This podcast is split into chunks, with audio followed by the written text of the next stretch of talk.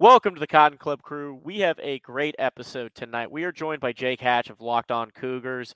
Jake, thanks for joining us. Absolutely. Thanks for having me, guys. How are you? You know, just living life, vibing, and trying to stay alive through a long football season. Uh, we're going to be talking to Jake about all things BYU. We got the date in Provo, the first between the two teams. I think ever. I don't believe these two have met in a prior matchup, or it's been a while. One time. One time, 1940, guys. We're going way back. Yeah. So we we we've got a, a re- reignition of an old rivalry to say the least. Uh, so the first meeting of the two teams, it's actually kind of funny. Tech plays all the newcomers but Cincinnati, coincidentally. Uh, BYU being the the first of the ones they haven't ever really played as conference mates. Tech has played Houston several times over the last ten years. Uh, so this is our first trip to Provo. Uh, this is the first trip for a lot of Tech fans to Provo and the first date with BYU athletics in a long time on the football side.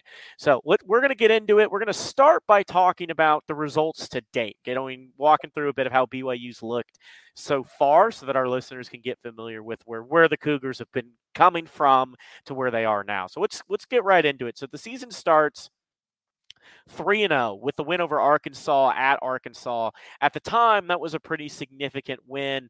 Of course, it's turned out Arkansas is perhaps not a great football team, yeah. uh, to put it politely. But how was how were people feeling after the 3 0 start with the inaugural season as a full time member of the Power Five?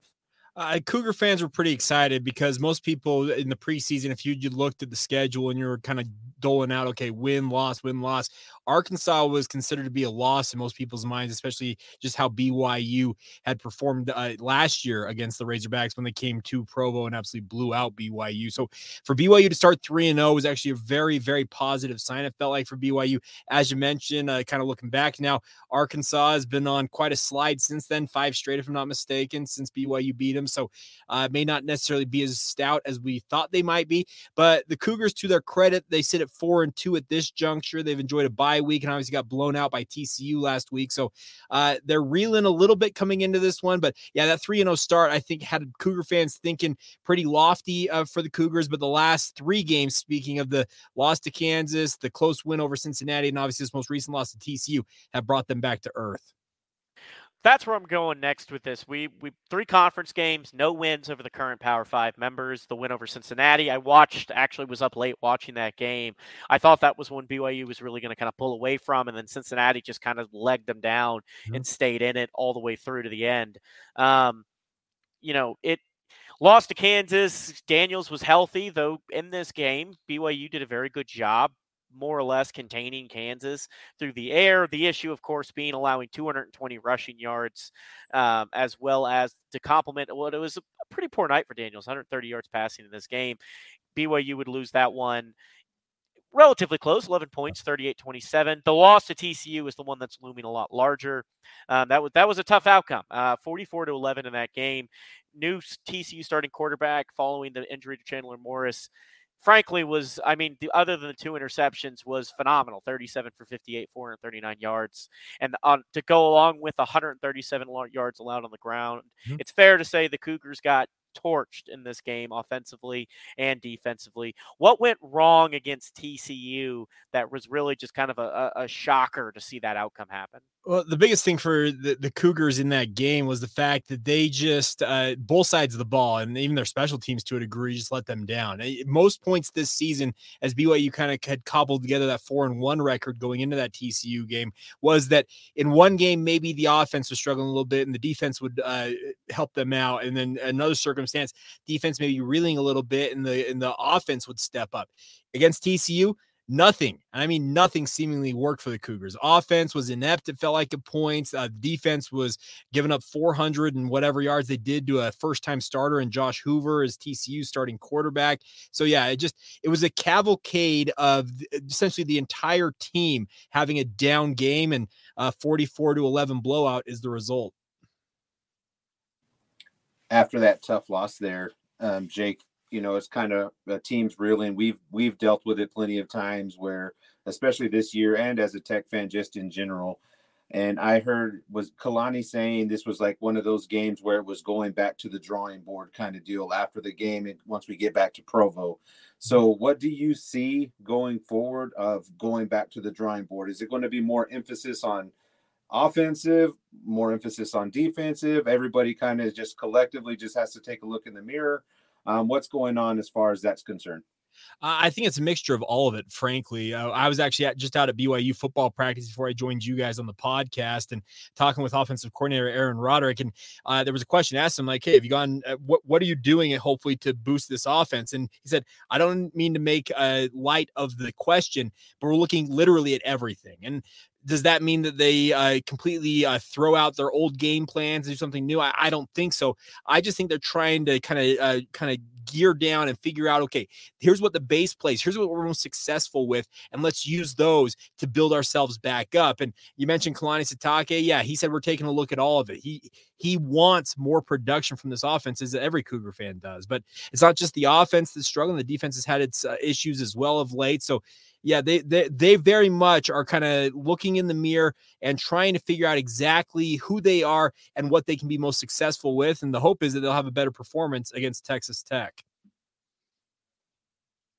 Let's stick to the offensive side of the ball. Let's get our listeners familiar with what to expect. Kedon Slovis is the quarterback. It's been an up and down season for him. Mm. Interestingly enough, his his best game against real competition probably other than the turnovers was Kansas in terms of total yardage, in terms of I believe completion percentage. Um, he also had a big uh, game against uh, SUU, not really worth talking too much about. He hasn't struggled, just frankly struggled to really put get much going through the air. As a result, I think BYU's offense has suffered. It's not necessarily that he's been inaccurate. There just hasn't seemed to been much ability to push the ball down the field.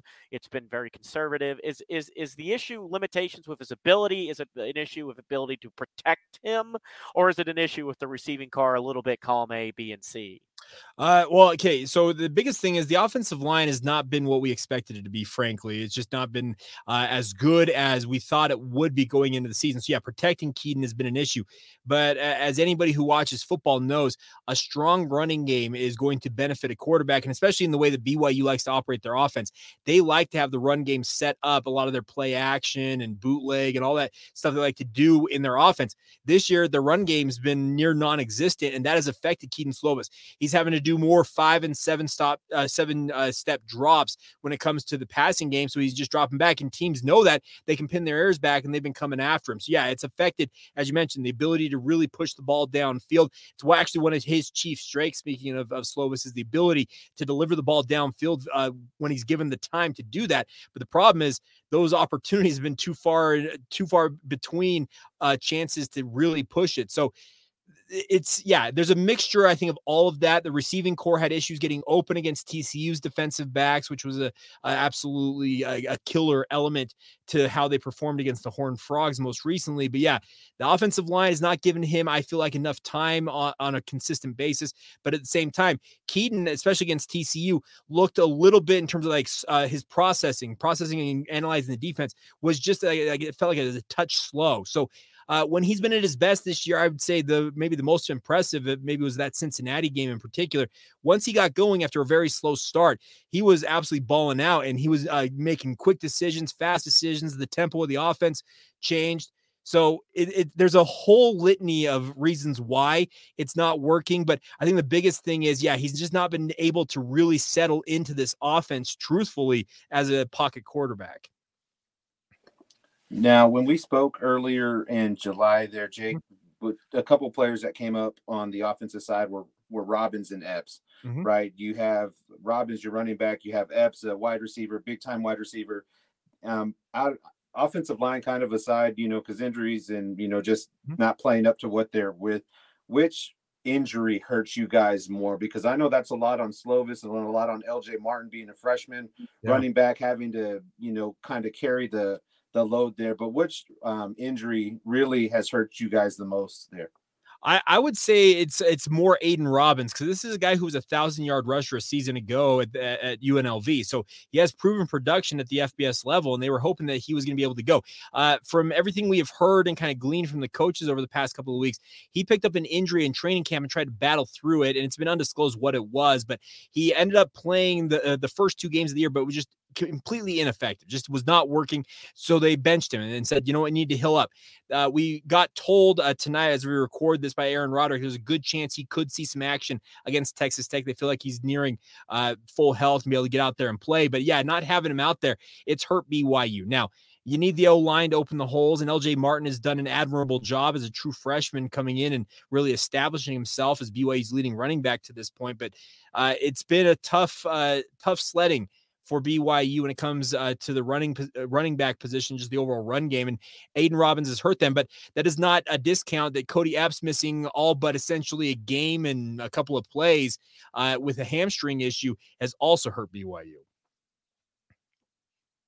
Now we're going to switch to the defensive side of the ball because it's it's hard to talk about BYU season without the what is I think a bit of an outlier for them overall, which is just that they they really struggled to keep TCU in check. That was the first game mm-hmm. they'd allowed over 40 points. Uh, to date, they've been fairly good against Arkansas and Kansas. They slipped a bit, but that's to be expected against competition they aren't as quite ready for. But the 44 points against the backup quarterback in his first career start, that's that's a tough outlier. What happened in that game for TCU to find success against BYU? And what did BYU do wrong that just allowed it to keep coming?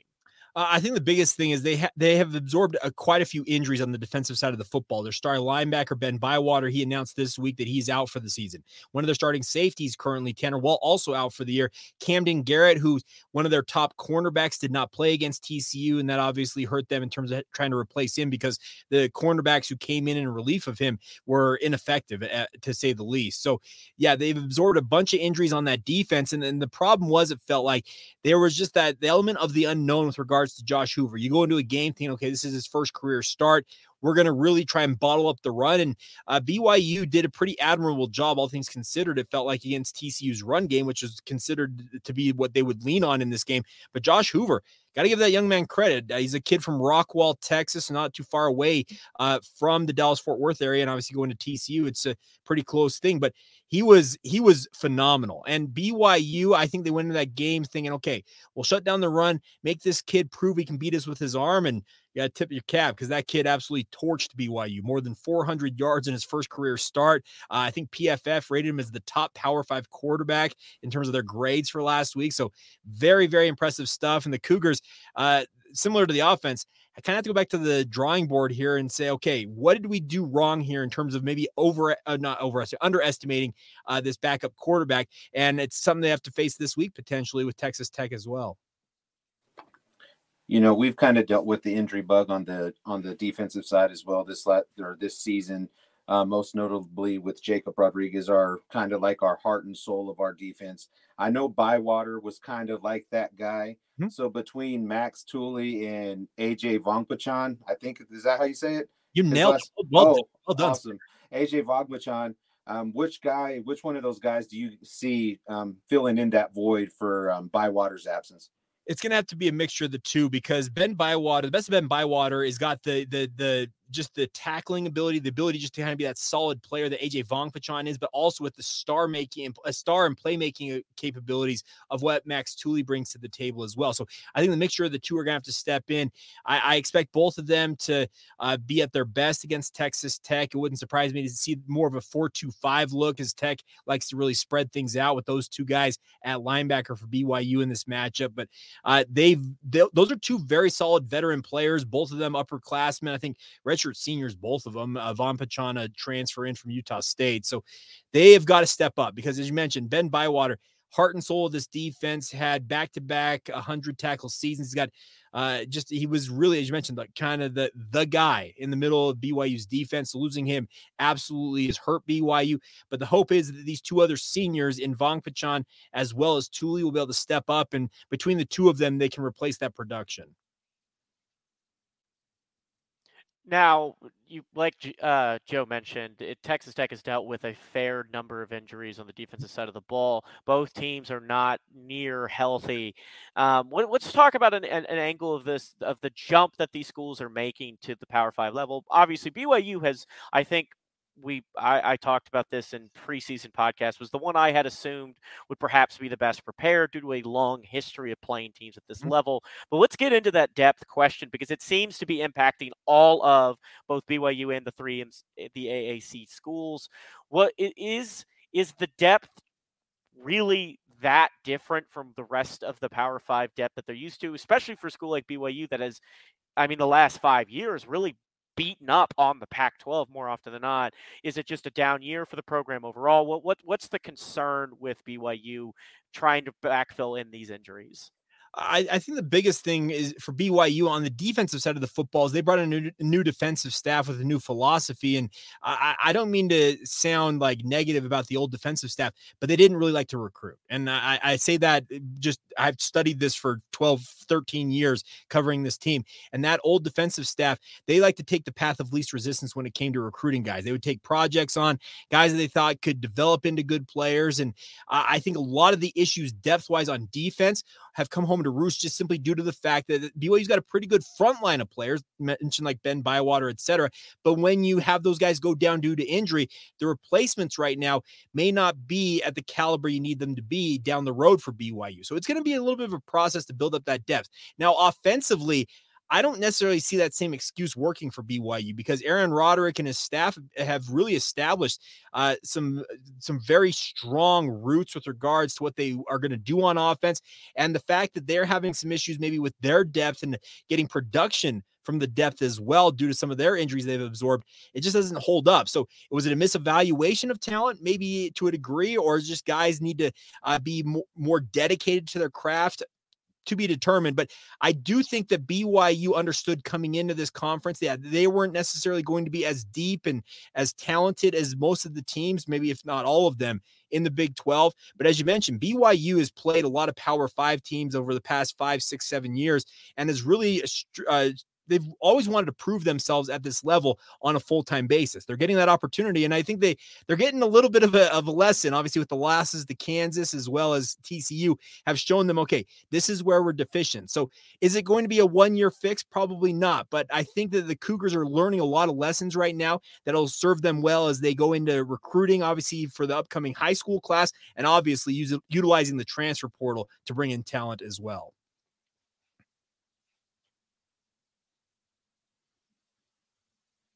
So let's let's let's stick to this angle because it is something I, I, I want to talk about that I, I think we've we haven't really done because this is the first in season interview we've done with one of the newcomers, which is the recruiting side of things. Mm-hmm. Um, BYU, of course, is a, it it just to be fair is a unique place to yes. get kids to come in um, you know be with both the honor code and the overall environment and just the expectation of being a BYU Cougar is different than other schools in the conference and in the country at large. Now you're competing at a higher level, access to more premier talent. What's been the impact of all of this feeding into BYU on top of the NIL stuff they've had to start getting rolling? What what are you seeing? How are recruits reacting with the new step up? Uh, well, they're getting in more doors. That's simply put. There, there are a number of guys, and obviously, most people out there know that BYU is sponsored by the Church of Jesus Christ of Latter Day Saints. Most of you might know it as the LDS or the Mormon Church, and that that obviously comes with its own recruiting ties because there's members literally both nationwide and worldwide, and you can tap into that. But the top end LDS talent, uh, members of the faith, for years when BYU was an independent, they had other schools coming after them, and they're looking at BYU saying, "Okay, I can go play for the church school, as I like to." Call it, or I can go play, let's say at USC or in your guys' case, Texas Tech, and play a true Power Five schedule. That is something that has completely changed now. BYU has now got that Power Five label next to their name. So there are more top end talent members of the LDS faith who are saying, okay, I'm going to at least listen to BYU. Whereas in the past, they may have said, thanks, but no thanks. So that's helping. And also, BYU is really uh, kind of looking at okay, where do we want to recruit? They currently have a commit out of Atlanta, Georgia. They have a commit out of the Dallas Fort Worth area currently in their upcoming recruiting class. They're spreading in terms of where they can go and recruit. And the two guys I just mentioned are not members of the LDS faith. They've gone out and tried to say, okay, this is what BYU is all about. You guys mentioned the honor code. They have pretty stringent academics in terms of the enrolling freshmen. You have to be pretty good with your academics. And yeah, just be Provo and BYU is a unique environment. So yes, they, they there are there are challenges for BYU when it comes to recruiting, but Kalani Sitake and his staff, the vast majority of them, uh, either have played for BYU, have coached there long enough to understand what the circumstances are, and they're going out and selling it hard. So. Uh, the hope is that as they continue to grow in this conference, they'll be able to recruit more in Florida, down in the South, into Texas more often. And obviously, they'll keep their ties out here in the Western United States and the state of Utah on the West Coast and even out to Hawaii. But the Cougars, it sounds like that they have plans to really expand their recruiting operation nationwide, truthfully, for the very first time. Now, jumping back into the game on Saturday mm-hmm. um, mm-hmm. on the offensive side of the ball, in the games that you guys have won, you guys have rushed about 120 yards per game. And in the two big losses, the Kansas and the TCU, mm-hmm. it was, I think, 100 collective between both games nine yards against Kansas and then 91 against TCU or vice versa, something like that. So going into this game, is this game going to be more of a factor for LJ Martin or is it going to be more of a factor for Kedon Slovis to take the Cougars to a victory on Saturday? BYU would like it to be put on the run game and have them have a breakout performance, but we're six games into this season. And as you mentioned, the, the run game has just not been as effective as they wanted to be. So I think if BYU is going to win on Saturday, they're going to do it behind Kedon Slovis in his right arm. He's going to have to throw guys open. He's going to have to use the short and intermediate uh, passing game to set up those shots downfield. This wouldn't surprise me if this is a game where BYU comes out and says, okay, we're going to lean more into it. And most, te- most tech fans uh, will respect this more of what the air raid is all about. Mike Leach obviously had his ties to BYU and whatnot. So that's going to be the interesting part to see how BYU attacks this. But I feel like the Cougars' philosophy has traditionally been we want to run to set up the pass. I think they have realized, you know what, we need to pass to set up the run. So it's going to be more on the arm of Kedon Slovis that they ultimately are going to win this game Saturday. Now, Texas Tech has struggled mightily to get any semblance of pass rush going. So that is a matchup we're watching. Looking for other matchups, Texas Tech is banged up. The secondary, however, has relatively, knock on wood, to date held together, other than CJ Baskerville's status, um, where he's been in and out of the lineup. Uh, he plays at the st- at the star position. Like he he is the quarterback of that secondary with him down the deep. The difference is pretty noticeable in terms of how that group functions. But overall, BYU's uh, I think you know is experiencing another challenge to get open with the receiving group. What are the names Tech fans should be familiar with? The guys that are going to be counted on to try to take the top off Texas Tech defensively. Yeah, so BYU's got a pretty deep stable of wide receivers. The problem is, as you mentioned, they just struggled to get open, especially against TCU, and that was uh, obviously a concern. But uh, there's a few names to pay attention to. Chase Roberts feels like he has emerged as the number one option for BYU wide receiver. Local product from a high school here in Utah, not too far away from BYU. Uh, he was maybe the lone guy who seemed to win one-on-one matchups against TCU, and even then, he didn't win all of them. So he's the lead guy for BYU wide receiver. I already mentioned Kody Epps. He returned to play a full game for the first time against TCU. The hope is that he'll be able to kind of ramp up and get back to more of what he was doing last season for BYU. He's one of their big breakout stars. And then there's uh, two other names, uh, and Keanu Hill. Uh, many Tech fans might remember the name Lloyd Hill. He is the son of former Texas Tech legend Lloyd Lloyd Hill. And Keanu is a very very savvy player, big body, 6'4", 215 pounds. Uh, the hope is that he will have a good game against his dad's alma mater. He talked a lot about the trash talk between him and his dad uh, going into this week earlier on in the week. So uh, interested to see how he does. And then BYU has got a guy at tight end in Isaac Rex that uh, 6'6, 260 pounds, looks every bit the part of a future NFL type player. Uh, the problem was he was essentially non-existent against TCU. They bottled him, bottled him up, and we hadn't seen him get uh, shut down like that at all to this point in the season. So uh, Kalani Sitake was very complimentary of Texas Tech's defensive secondary during his press conference this week, calling it he thought maybe the biggest one he has seen in college football this year in terms of overall length, size, and speed. So it's going to be a very, very interesting matchup for BYU, but they got to hope that those four players, along with some other ones, Darius Lassiter and Keelan Marion, et cetera, can step up. But they've got to have a better uh, performance this week because they got they got bottled up by TCU. Now jumping into I guess the defensive side for for BYU against the Texas Tech offense. Obviously, Tahj Brooks is probably a name you guys are pretty familiar with, and the nation should pr- pretty much be familiar with that name based on what he does whenever he's given the opportunity to run. So, what's the game plan wise? What does um, Jay Hill have in store? What do you? What's the kind of scheme they have for slowing down this Red Raider rushing attack that's led by Tahj Brooks? Uh, they're going to attack. They're going to bring blitzes, and that that's the one thing that they have proven so far this year. Now, the blitzes at times have been ineffective, and that's that's been the problem is the ability to uh, get consistent pressure, and also in terms of just uh, bottling up the run game. I thought they did a better job against the run game overall against TCU. It wasn't perfect. There were still plenty of opportunities for TCU to run in that game, but they have got to make sure that they find Tahj Brooks and bottle him up in the backfield if at all possible. Because uh, as we all know, uh, the best friend of a potential first-time starting quarterback is have a strong running back, and Tahj Brooks, in my opinion, might be the best running back in this league right now and the Big 12's got a bunch of them this year, uh, having watched a lot of the teams around the conference. But uh, they have got to make sure that they identify where Tahj Brooks is at all times and just just get just get him on the ground because if BYU doesn't and they allow t- uh, Tech to really control the tempo of this game, control the line of scrimmage, the time of possession, all that stuff, it's gonna be a long night for BYU. And it's kind of what uh, Cincinnati came in with their game plan to do, and they did do that. BYU just happened to win the turnover margin, which really flipped that game on its head. Texas Tech's quarterback situation is is a bit of a, a, unknown right now. Behren Morton has not, by all accounts, been taking many practice reps the last few weeks, and it culminated with him actually stepping out of the game against Kansas State. Third string quarterback Jake Strong came in, uh, mixed reviews, uh, some of which. You know, if you've listened to us talk in the past, so listener, you know our take on what went wrong in that one, and with a lot of expletives that followed.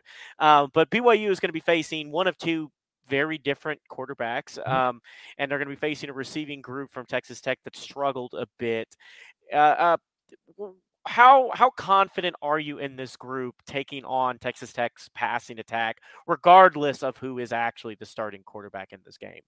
I think the BYU learned their lesson last week. I think they may have overlooked what Josh Hoover, speaking of a first time starting quarterback for TCU, brought to the table. I think they came in thinking, okay, let's see really what he, he's capable of doing. And they let him get going early on in this game. And BYU's got a little bit of a history of letting some backup quarterbacks cook him a little bit. So uh, I think that the philosophy for BYU this week is they don't care who's a quarterback. They are going to respect this guy as if he was Aaron Rodgers out there, for lack of a better example. Maybe Tom, like they're just going to make sure that that dude we don't care who's under center. We have to respect what that player can do because we all know what happened last week against TCU. So I'm expecting BYU's defense under Jay Hill to have the full attention and pay very close attention to what whoever starts a quarterback, whether it's Morton, uh, anybody that lines up there, they're going to have BYU's respect because I, like I said, the Cougars they got cooked really, really bad last week, and they they, they don't want to have a repeat of uh, performance. So we'll see how they hold up. The nice part is I think BYU, similar to Texas Tech, has had a pretty strong secondary most of this year. The safety position has been hard, hit hard due to injury, but uh, Jay Hill, who also coaches the safeties, the defensive coordinator, has just continued to find uh, guys who have stepped up in that position. So I'm expecting it to be a very interesting battle between the passing game for Texas Tech against BYU's secondary. Yeah, I'm really looking forward to that uh, matchup in particular. Just you know, given our quarterback situation, which kind of well documented on who's going to be there. You know, our backup quarterback, if it is Jake Strong taking the snaps, his backup's a, a backup wide receiver. Okay. I, so I don't know if you know that, but his name is Brady Boyd. He's been taking this the supposed second string um, snaps there behind um, Jake Strong there. So you guys may see a, a trio of potential quarterbacks on Saturday. You know, given the circumstances, I know that your de- your defensive line is is is um, backed by a Tyler Batty with mm-hmm. three and a half sacks, 25 tackles. Is there anything schematically wise that Jay Hill's going to try and do to kind of confuse that offensive line of Texas Tech? I, I, would expect a lot of twists and stunts from the defensive line. Those those games that the defensive line like to play, and Tyler Batty will be part of that. Jackson Cravens, who's a defensive tackle for BYU, Isaiah Bagnah, who's the other defensive end opposite of Tyler Batty. You'll see them do a lot of stunting and twisting, and you'll also see the linebackers. And uh, BYU's not above bringing corner and safety blitzes at times as well. So I think they're going to mix up the looks, no matter who's at quarterback, and try and confuse them, especially when it comes to a guy like Jake Strong true freshman, obviously. You're going to try and uh, make him think one thing once the snap uh, happens. You completely morph how it looks. That's the whole goal for BYU this week. It seems like on defense is just to confuse uh, the quarterback, whoever it may be, for uh, Texas Tech, and we'll see how it goes. Uh, BYU had a, a, pretty good outing in terms of their ability to get after the quarterback against Arkansas, but since then they have struggled to really uh, generate consistent pass rush with just the four men up front. So they want to get back to doing that. They would like to have Tyler Batty and Bagnah on the edges uh, really get after the quarterback. But uh, Jay Hill has said it once, he'll say it again. If he cannot get the pressure with four guys, he's not above sending five, six, or seven guys if that gets the job done. Now we're, we're, we're nearing the end of our of our episode here, so I do want to ask about the environment in Provo. I I mm-hmm. worked with some folks for some Baylor folks here in Houston um, who went to the game and really enjoyed their time out there when they went. Um, so let, us talk a bit about the, the, the tailgating scene and where mm-hmm. there. I, I uh, presumably I, I it's not the worst drive in the world or flight in for for folks either leaving Lubbock or Dallas. So it should be at least probably a, a, group of Texas Tech fans, as a fan base that's traveled well this season. What should they be looking to do while they're in while they're on campus? Where they should be looking pregame? Where where are the best spots? Where are the things they can't miss while they're in Provo? Well, right now they're going to get the best weather of the year, in my opinion. We've been sitting in the mid 70s all week, and it's supposed to extend through Saturday. And uh, mid 70s with very low humidity. Uh, the LaVell Edwards Stadium sits right at the foot of the Wasatch Mountains. You're going to see a, some snow probably on the peaks of those mountains, but you'll see a lot of red and yellow and gold uh, from the changing leaves on those mountains as well. So if you're coming out, if you're a Texas Tech fan, make a drive up into Provo Canyon, go to Sundance and see the changing colors up in our canyons. It's absolutely an incredible time of year to come out here. I, I, this was about the same time last year that Arkansas came out, and I was on a podcast with them, and one of their hosts said, "Hey, I, would like to do that," and I told them exactly where to go. I said, "Drive up Provo Canyon, go to Sundance, get some food. There's some great restaurants up at Sundance, which is owned by Robert Redford, obviously." And they they did it, and I got a text from them. I think this was probably Saturday evening, and said, you were not kidding. This is absolutely incredible. So, Tech fans, you're in for a treat in terms of the overall scenery around here. Now, with regards to the tailgate scene, they do have a tailgate lot. It's about a half mile away from the stadium. So, it's not necessarily ideal for uh, true tailgating, but they do have a lot of activities uh, around the stadium itself. They have a thing called Cougar Canyon, which takes over the street just adjacent to the stadium there. It's called Canyon Road, and they've got a face painting, food, live band. Uh, they have the Cougar Walk. I'll go right down the middle of it right before the game with the players and coaches. So that should be fun to do. And uh, there's plenty of options to eat around the stadium. But if you want to expand out, if you're go- flying into Salt Lake City, the Salt Lake City food scene's absolutely, I think, underrated across the country. They've got every option seemingly under the sun. So uh, it's an easy drive also from the airport. If you fly into Salt Lake City International, you're 40 minutes down I-15 into Provo. So it's a it's a really simple place to get to. Some incredible scenery. The weather should be fantastic, and it should be a fun environment because Cougar fans uh, they have sold out. Let's see. Uh, two of the three home games so, so far this year, and it's expected to be close to, if not a sellout against Tech. So, going kind of based on our last conversation in July, free ice cream and a cougar yes. tail, right? That's hey, where it's oh, at. Yeah, good good point, Joe. Uh, so yeah, they have a, the Cougar Tail is an 18 inch long maple uh, donut, maple bar donut, but they are doing a special one uh, for this week because it's homecoming for BYU. They're putting bacon on top of it, guys. It's the first time ever. This is a, this is literally the first time they've ever uh, done this. So uh, Tech fans, give it a shot. Uh, a lot of Cougar fans will be trying it for the very first time. The pictures of it make it look really really cool. It's crumbled up bacon right on the top of that maple bar donut. Let me also caution you I'm a dude who loves my sweets, but I have a hard time finishing one of those cougar tails by myself. Get two or three of your friends, get your family, and share it that way. It's the best way to enjoy it. And yes, as you mentioned, uh, the BYU Alumni Association, they do hand out free ice cream to all visiting fans uh, in the middle of the game. So don't be surprised if somebody walks up and says, "Hey, you want some ice cream?" Because that is they've done it uh, for years now for all for all opposing fans when they come into LaVell Edwards Stadium.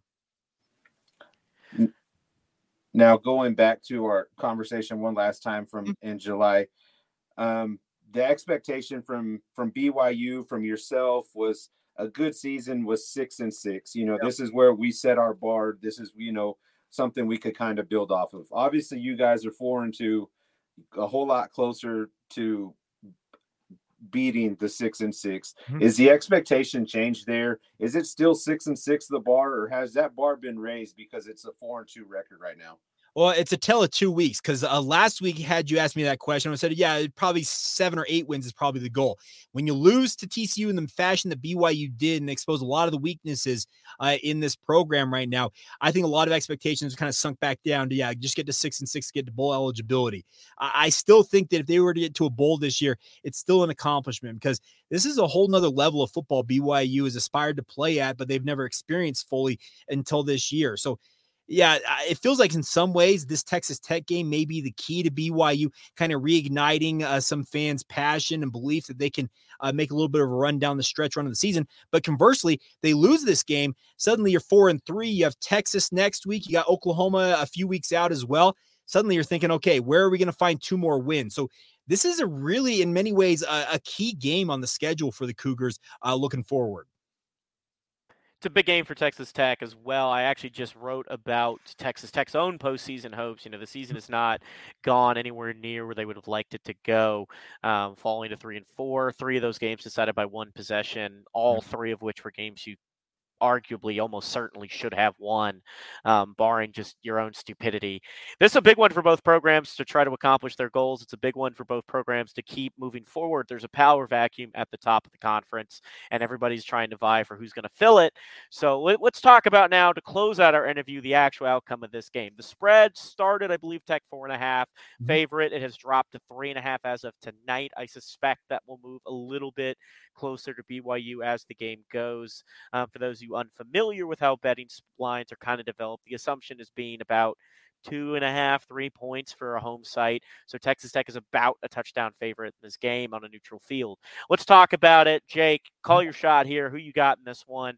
Is BYU going to get their season and keep the momentum going, or are they going to fall as most of the AAC and new and the newcomers in general have fallen? I, I, got a sense, and I, like I said, I, I'm pri- pri- privileged enough, if I can get the word out of my mouth, uh, to be able to go out to practices and cover this as a credentialed media member. And the sense I get from BYU this week is they are they are embarrassed by their performance against TCU, just to a man across the board. So I think you're going to see a pretty motivated BYU team coming into this game. Uh, I do think the quarterback questions for Texas Tech are maybe a little bit too much for for, for Tech to overcome in this one. I, I see this being a low scoring game. I am going to take BYU by the slimmest of margins, something like maybe like that 21 to 20 final, their only other time they've ever played down there in Lubbock in 1940 or whatever it was. I, I could see a game like that breaking out. So I guess just give me give me BYU 23, Texas Tech 20. That's a little bit different from the um, prediction you had in July of yeah. us 31 28, but uh, still a nail biter. But, you know, just us coming out um, over the top with a victory there in Provo. You know, you were high on Tech, you're high on McGuire. You, you know, like I said, we respect BYU as as much as you guys respect us, and we probably will have the same similar hatred for Utah for some odd reason. So, um, just in, I know we're getting close to cutting this off for the for the night, but just in in Jake Hatch fashion, uh-huh. and because I've been listening to you a lot, man is there anything else you need to get off of your chest before we go? Well, let me let me reiterate. I love Joey McGuire. I had a chance to go to Big 12 Media Day and uh, talk with him just a little bit. I think Tech's got an incredible coach there, and you can tell he he knows what he's up against. You mentioned the season's not gone the way that uh, Tech expected it to. I expected Texas Tech to be one of the dark horses in the conference this year. Now, Injuries to Tyler Shough, et cetera, have obviously derailed that. And you mentioned the Utah side of things. Uh, Utah fans are a unique bunch out here. Now, I work in sports radio here out here in Salt Lake City, and uh, for lack of a better term, the rivalry between BYU and Utah fans is what fuels our every day when it comes to sports radio in this market. So I love the passion that Utah and BYU fans bring every single day. The funny thing to me is there are a bunch of Utah fans who uh, are not happy about having to join the Big 12 and are like kind of like holding their nose when they accept the fact that it's going to be the reality for them. Here's the thing it's part of it. So suck it up. Utah very well could win the conference next year. They're that good of a football program. I just don't get some of the hubris that their fans have when it comes to denigrating what is their future conference home for whoever, however long. They, if they think they're going to the Big Ten, so be it. But you're going to be in the Big 12 for a little bit. You might as well embrace it. I just don't get why they won't do it. Frankly, you know, I, I I've been doing this when we were Viva the Matadors previously and now the Cotton Club crew yeah. to date. Um, I've been doing this now four or five years, and I've interacted with any number of fan bases and any number of personalities. Um, you know, there are some that I, I don't like. Uh, Arkansas baseball fans are some of the worst in the nation. Um, Texas fans overwhelmingly are just a cesspool of shit. Um, but I, I was I was curious to get to know all the new fan bases. Um, you know, I had interacted. There aren't that many Houston fans. I'm in Houston. There aren't that many Houston fans anymore. That program is scraping the bottom barrel. So I was more curious to meet Cincinnati, BYU, and Utah and uh, Colorado. I still haven't really talked much to Colorado folks. I think that fan base has also been so dry for so many years. But I was I was shocked to find out how much I w- I did not like Utah. if I could, if if the Holy War wasn't such an important game, I think just to have in your conference, I would trade Utah to go get Oregon State and Washington State in a heartbeat. I I was full. I I was just perhaps pleasantly surprised because I am fueled generally by hate for other programs. Okay. Um, I was pleasantly surprised to find out that I just I I don't understand a program like Utah that has struggled in obscurity for so many years and was only recently themselves made the jump to this classification of football. The unearned arrogance of of that fan base in general is is something I, I can't fathom. You know, it just I can't I cannot bring myself to understand it because here's the thing I don't think they're going to be particularly good in this conference. I think it's a much different ball game than playing in a Pac-12 that since they've been there has frankly been the worst Power Five conference in the nation by a wide margin. So I I can't i'm looking forward to those matchups that'll be a fun one i think for everybody to get involved in and i think they are the early lead for everybody's new least favorite fan base with texas eh, vacating the space overall they, they very well could be that. There's no doubt about that. We'll see how it goes. I, I am interested to see how things ultimately play out because, to your point, there it is a different type of football in the Big 12 versus the Pac 12. And we'll see how they adapt, no doubt. I will say though, for all the all the hate of Utah, it is a huge bummer we're not seeing Utah with Cam Rising. Um, that that is a disappointment for the sport yeah. overall. You know that I think that that for the right. Pac-12, which this year is so good, for them not to have him is just brutal to watch yeah. uh, play out. And the week to week speculation of like, is he going to play? Is he not going to play? It's it's been a wild ride through the first seven weeks of the season so far, and uh, there is no end end in sight when it comes to the Cam Rising watch here in Salt Lake City. There's no doubt. Yeah, and I, I, I do for the Fans First Sports Network. Um, I'm part of Fortune Favors Fan, which is a college football betting podcast, and my affiliate on that side is from the West Coast. And his, how he put it is Kyle Whittingham hates the media and hates sports bettors because he just doesn't tell anyone anything about he the status. He does not. Period. So that, that's just not how he operates. You're right. So that that is, you know, I I feel for Cam Rising. I hope we get to see him play. The kid is, eh, by all accounts, a really tough guy, and those kind of injuries just suck. The knee injuries can just really derail everything you got going for you. But we're all, of course, looking forward to the first iteration of. I'm assuming BYU will, and Utah will be a protected rivalry going forward. I'd be floored to find out that they weren't a protected rivalry going forward. Yeah. So we're all looking forward to that and future trips to Provo. I couldn't make it out this year. I'm hoping down the line to be able to. That's a by all accounts a great venue. Um, so, Jake, thank you for being with us. Jake, of course, for Locked On Cougars, BYU affiliate. He's been covering them for a long time. Go over there and head on, check out their stuff. The podcast is fantastic. They're as knowledgeable as anybody is about any team about the BYU Cougars. If you want to get more in depth on the things we talked about, they're going to be your best source for it. Uh, Jake, thank you very much for joining us and helping fill us in before the first matchup. And what are we talking? 80, oh, 80 years? years? Yeah. I mean, geez. So uh, get familiar with some very old friends. And for those of you making the trip out to Provo, be sure to hit up the spot. And I'm going to be honest, you got to grab the donut. I, I, I, like ice cream as much as the next man, but you got to go with the donut. Pick one or the other, protect your heart health, and get the donut. That's all you got to do. Um, Jake, thank you again for being here with us. Absolutely. Anytime, guys. as always, folks, like, subscribe, follow, whatever it is on whatever major podcasting platform you can find us. You can check out the other great podcasts on the Fans First Sports Network. We, of course, cover Texas Tech, but the network continues to grow on the college end. Maybe one day there will be a BYU affiliate over here. They're continuing to build us out as we go. Um, and check out the college football feed overall. I mentioned the betting podcast. There's all kinds of podcasts related to the various conferences and some random sides of college football. We weren't able to get the Big 12 one up this year. Hopefully, we'll be able to next year. Um, and we'll be talking a lot more about the conference overall. But thank you again to Jake. Be sure to head over to Locked On Cougars to get all the info you need on BYU and enjoy what is a series of evening games for the Texas Tech Red Raiders. We got, I believe, another one after this. So three in the row in this kind of late night slate. Hopefully, a better outcome than the dud late against Kansas State. Wreck 'em, everybody. Enjoy the rest of your week.